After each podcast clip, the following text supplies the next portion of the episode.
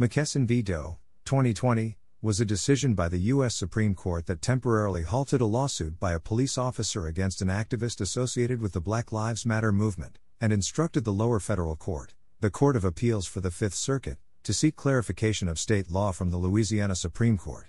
At issue was whether the activist, DeRay McKesson, could be liable under Louisiana tort law for injuries caused by other people at a protest. McKesson had argued that the First Amendment's protection of freedom of assembly should block the lawsuit entirely. The court's decision to instead redirect the tort law issue to the Louisiana Supreme Court means that the constitutional question was delayed or avoided. Background In July 2016, the shooting of Alton Sterling by police led to intense protests in Baton Rouge. DeRay McKesson, an early organizer of the Black Lives Matter movement, participated in these protests and was among over 100 people arrested by Baton Rouge police. The protests included some violent moments, the worst of which was the ambush shooting of six police officers by a man named Gavin Long on July 17. At one protest where McKesson was present, which blocked a highway in front of the Baton Rouge Police Department headquarters, some protesters took to throwing objects at police, possibly including water bottles, rocks, or pieces of concrete. One of the thrown objects struck and injured an officer, identified in the lawsuit only as John Doe. His injuries included brain injuries, jaw injuries, and missing teeth.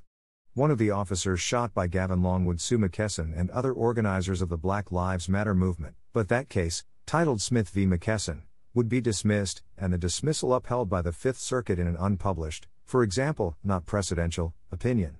Case in lower courts. District Court. Office John Doe sued McKesson and Black Lives Matter in federal court, arguing that McKesson was in charge of the protests, and were therefore responsible for the actions of the protesters. McKesson argued that the precedent set in NAACP v. Claiborne Hardware, a 1982 case that limited the liability of protest organizers, meant the case should be dismissed. Judge Brian Jackson agreed with McKesson. The complaint fails to state a plausible claim for relief against McKesson and it names as a defendant a social movement, Black Lives Matter, a hashtag, lacks the capacity to be sued. Doe v. McKesson, 2017, Judge Jackson, emphasis in original Fifth Circuit Court of Appeals. Majority opinion. The officer appealed, however, and a panel of the Court of Appeals reversed the dismissal. The court noted that, in his complaint, the officer asserted that McKesson incited the violence on behalf of, and specifically led the protesters to block the highway. The rules of procedure require a federal court of appeals not to affirm dismissal of a claim unless the plaintiff can prove no set of facts in support of his claim that would entitle him to relief. The court decided that it was plausible, gives the officer's allegations, that McKesson knew or should have known that the demonstration would turn violent, in part because the protest blocked a highway, which violated Louisiana state law, and this intentional lawlessness meant a confrontation with police was likely. The Court of Appeals also said the district judge was wrong to dismiss on First Amendment grounds. If McKesson had directed specific tortious activity, the First Amendment would not protect him from liability for that activity. The court rejected McKesson's argument that this case was really trying to hold him accountable for someone else's activity. We perceive no constitutional issue with McKesson being held liable for injuries caused by a combination of his own negligent conduct and the violent actions of another that were foreseeable as a result of that negligent conduct. The permissibility of such liability is a standard aspect of state law. There is no indication in Claiborne Hardware or subsequent decisions that the Supreme Court intended to restructure state tort law by eliminating this principle of negligence liability. Doe v. McKesson, Judge E. Grady Jolly, writing for the majority, the court did uphold the dismissal of Black Lives Matter as a party, agreeing that it was a social movement and could not be a defendant in a lawsuit. Dissent. After initially agreeing with the majority, Judge Don Willett switched his vote to a dissenting vote. Although he agreed that BLM could not be a defendant, he argued two points in dissent. First, it was unclear whether McKesson could be liable under Louisiana tort law, and that question should be certified to the Louisiana Supreme Court. A federal court like the Fifth Circuit could apply state law, but did not have authority to make new interpretations, and the proper thing to do was ask the state Supreme Court, which did. Second, Judge Willett could not see any plausible way that McKesson's speech was not protected by the First Amendment. Just as there is no hate speech exception to the First Amendment, negligent speech is also constitutionally protected. And under Claiborne hardware, and a wealth of precedent since, raucous public protest, even impassioned and emotionally charged appeals for the use of force, is protected unless clearly intended to, and likely to, spark immediate violence. Doe v. McKesson, Judge Willett, concurring in part and dissenting in part appeal. McKesson asked for an en banc rehearing by the Fifth Circuit, which was denied with a deadlocked 8 to 8 vote. McKesson then appealed to the U.S. Supreme Court. Decision of the Supreme Court.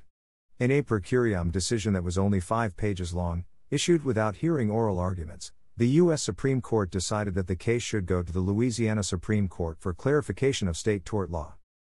The novelty of the claim at issue here only underscores that warnings against premature adjudication of constitutional questions bear heightened attention when a federal court is asked to invalidate a state's law. The Louisiana Supreme Court, to be sure, may announce the same duty as the Fifth Circuit. But under the unusual circumstances we confront here, we conclude that the Fifth Circuit should not have ventured into so uncertain an area of tort law, one laden with value judgments and fraught with implications for First Amendment rights, without first seeking guidance on potentially controlling Louisiana law from the Louisiana Supreme Court. We express no opinion on the propriety of the Fifth Circuit certifying or resolving on its own any other issues of state law that the parties may raise on remand. McKesson v. Doe, 2020, per curiam Justice Thomas dissented, but did not write an opinion. Justice Barrett did not participate, having joined the court too recently. Subsequent litigation. In June 2021, on remand, the Fifth Circuit did as the Supreme Court directed, and certified the question of tort liability to the Louisiana Supreme Court. It also noted that, since its last hearing, commentary by law professor Eugene Volokh had brought a new legal issue to its attention, namely Louisiana's professional rescuers doctrine.